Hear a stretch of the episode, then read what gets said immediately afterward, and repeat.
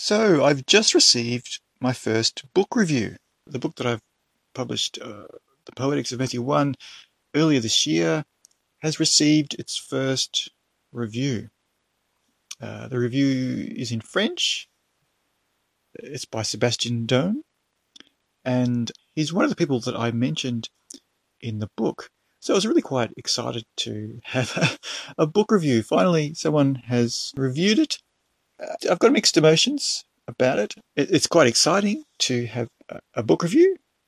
Someone's reviewed it, yay. But also a little bit disappointing that it's someone who's not from the field that I'm working in.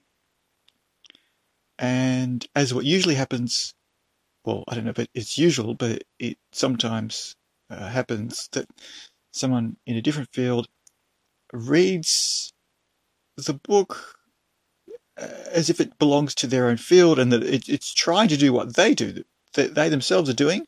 So Sébastien Doane is reading it as if I'm trying to work in his field, but I'm I'm just not doing it properly, uh, which is which is natural to to read it that way. Um, uh, that's yeah, I think that's reasonable enough to expect that I should be doing what he is doing. That's I think that's fair enough. But um, but it is a little bit disappointing from my side. My my perspective is, oh, he didn't quite understand what I was doing, but oh, he's reading it as if it's in his field. Okay, oh well. Uh, well, I mean, in that case, it's it's quite good then. It's quite, I mean, considering that, it's it's a favourable review. Yeah, so I was just thinking I, I should probably say something about the review. What I am interested in doing in this episode is to uh, it's been on my mind. It's and it's because of the review that, that I've thought, oh, I probably should do this. And that is the topic of masculinity. I mean, I'll do an episode where I discuss why I've used the word masculinity in the, the podcast and why I'm constantly tempted to remove it. And it's all because of, well, I'm thinking, all right, I probably should say something about why I'm not engaging with masculinity studies. Why is that not my field? I mean, I could have two fields. I could be trying to work in two separate fields, and uh, that's you know that's a reasonable goal to try to bridge two fields. And I think when I first started the podcast, which was for me for the benefit of getting things in uh, out of my head and getting them into a sequence that I could think about publishing. And so, on the one hand, it's it the podcast is really so that I can sort things out, get them out of my head, and then also hopefully benefiting other people who can access freely uh, pre-publication research. And I think in the early days when I was starting out, I thought, oh well, I'll probably end up using masculinity studies because masculinity is one of the themes that I'm looking at in Matthew. I'm looking at everything that I can see and notice in, in the text and, and commenting and studying and researching all the, the textual features uh, of of Matthew, and that's why it's going to take a long time, uh, much longer than I, than I thought, and much longer than what I can live to to see. But masculinity is is simply one of the themes that comes up in the book. So I'm not I'm not studying it from the perspective of masculinity studies, but it I think in the early days when I started the podcast, I expected that maybe that's what would be happening. And so I started reading masculinity studies, uh, thinking, you know, how, what insights do they have? That are, are there any scholars working in masculinity studies who are studying Matthew, particularly Matthew chapter 1? And what happened was that I didn't find that those studies, there weren't very many, but I didn't find that they were engaging with the text in, in a way that was helpful for insights into the text itself.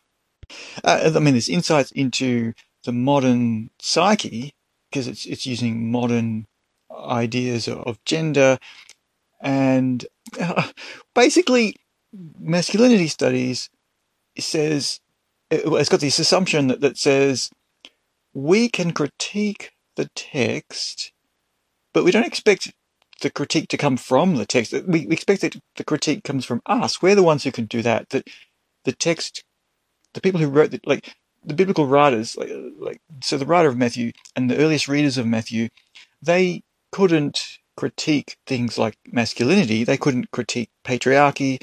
They couldn't critique the things that we can critique. They they couldn't do that. So it's up to us to do that.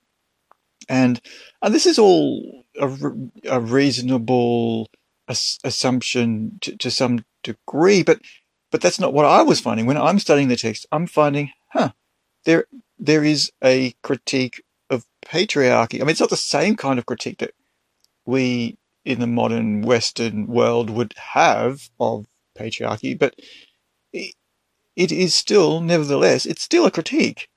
And masculinity is a theme, like paternity, masculinity, patriarchy. These are themes that come up in the book of Matthew. And so what used to happen is that before masculinity studies, people didn't really know what to, to do with those topics, so they just ignore it. And um, so eventually, masculinity studies develops and says, hang on, we can't just ignore this stuff. We've got to study the gendered nature of, of the text. We've got to study it. It's up to us to study it. And I think the assumption also is, well, the text has already been studied in every other possible way. And so we kind of know enough about what the text was trying to say, uh, what the writer's trying to say, what the writer expects, the, the, way that it's written and the way that it's expected to be read. Kind of know enough about that. So it's, you know, it's time to do all these other critiques where we, in front of the text, are critiquing certain aspects because we, we don't want to replicate everything about masculinity and patriarchy that's in the text. Like, like, is that a part? Is that a portion of, of did we really want to replicate that part? And so if we're not studying it, we're gonna we're gonna be inadvertently replicating it if we're not critically studying it. So that's the idea, and it, it comes out of some of the earlier work that Elaine Wainwright was doing, saying, you know, it's up to us to expose the patriarchy in the text, to expose these kind of things so that we don't inadvertently replicate them, and you know, we've got to critique them, uh, and the critique comes from us. It's up to us to do it. The critique doesn't come from within the text. That's the assumption. Whereas this is different than what I was finding. I was finding that there's already a critique in the text. So I couldn't, yeah, I, I couldn't really use masculinity studies because they weren't doing exegetical analyses. They were doing something different. It does seem uh, very elitist to me. It seems consciously, I mean, a critique is an elitist kind of thing. Like a critic is putting themselves above the thing that they're critiquing in, in some way. So that's that's kind of natural, I guess. Whereas an exegetical analysis is trying to to tease out what's already there. It's trying to unpack what's already there. It's trying to listen generously, not uncritically. It still can be critically minded. Uh, so this brings me to the reason why I'm talking about this as as its own episode is because I'm constantly tempted to take out the word masculinity from the name of the podcast. You know, I'm studying the, the structural patterns in the text. This is this is you know this is like a uh, you know deep exegetical analysis and find patterns that might help to interpret the text from within the text itself. So, um, what's masculinity got to do with it? Well, masculinity is one of the patterns that, that comes up in Matthew chapter 1, right from the, the very beginning, where it's giving this Abraham produced Isaac, Isaac produced Jacob, Jacob produced Judah and his brothers. It's, it's very patriarchal sounding, but it's deliberately patriarchal sounding because its its whole point is to make a particular point about the kind of patriarchy that leads to the Messiah and particular heirs, how particular heirs were acquired by particular patriarchal figures within this elite messianic pedigree. And so that's that's that's the topic. So I study that topic from studying the text. I'm looking for what is the text saying, and it just so happens that the text is bringing up masculinity, paternity, patriarchy uh, as something that it is commenting on, So there's a little bit of a critique going on.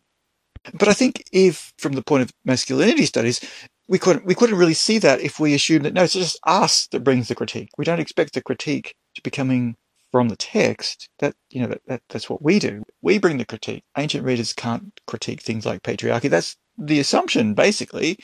Uh, but having said that, uh, that's that's not always the assumption, and masculinity studies is expanding and developing and maturing as a, a field.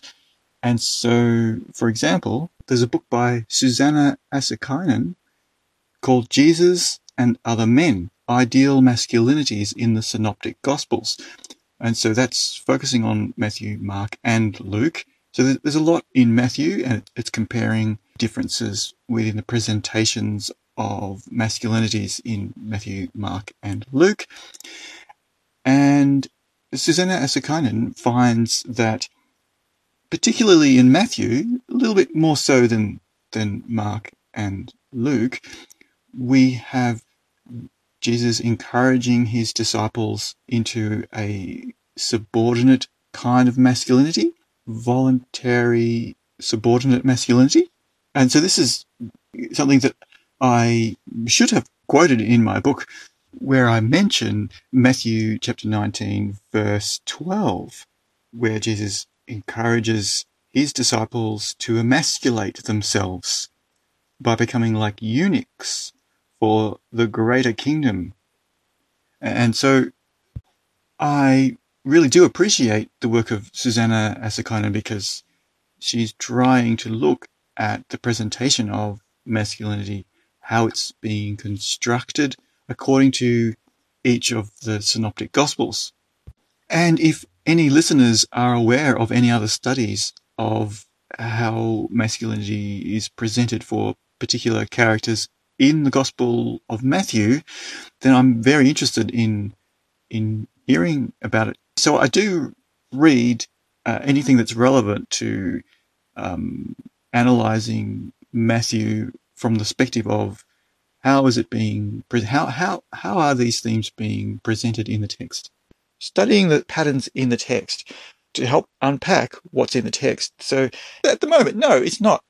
It's not counted as masculinity studies. It's just uh, I don't know what to call it. it's I'm just studying the patterns that are there in, in the text, according trying to follow the logic in the text. So the logistics of uh, what's going on.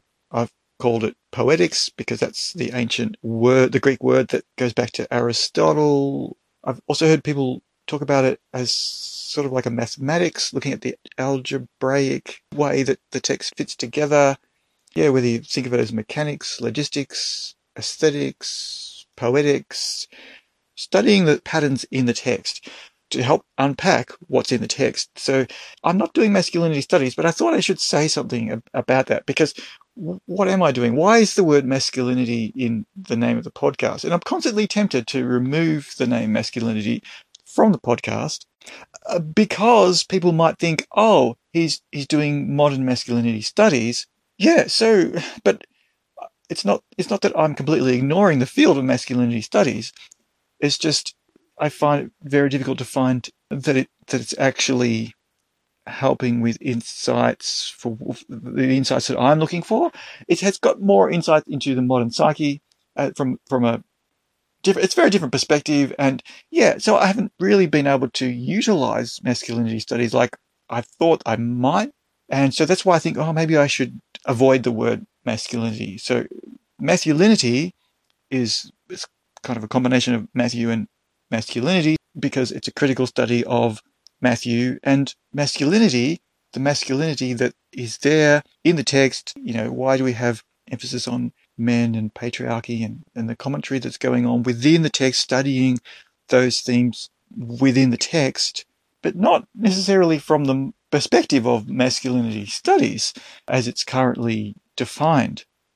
So I'm constantly in this quandary of, oh, I should take the word out of the name. Masculinity is going to confuse people because they'll be thinking of, oh, he's doing masculinity studies. Yeah, I am. in some way, I am studying masculinity, but not from the perspective of masculinity studies. So, yeah, I'm constantly thinking, okay, well, should I take that out? But no, I shouldn't because then it looks like I'm not going to study masculinity. And I, th- I think that the text needs to be studied in terms of masculinity. We, we can't just ignore, like, we can't just ignore, oh, why does the genealogy sound so patriarchal? Why is the focus on what Jesus is teaching the men? Uh, Jesus chooses 12 men and he's teaching them. If we just ignore that question, that's really uh, at our own loss. Like, we, we really can't afford to ignore that question. And so, yeah, studying the, the gendered nature of the text is really important. Um, but at the moment, I'm just at this awkward point of, oh, I'm using a term that means different things to different people. Even outside the field of masculinity studies, it will mean certain things to certain people. And that's always going to be the problem of using a term uh, that, that it's hopefully people will have enough sense to look at, well, how are you using that term, Timothy Lewis? How are you using that term? And not just assume that I mean exactly what somebody else might be meaning when they use the term. Yeah, anyway, so that's all for this episode of Masculinity. Thank you for listening.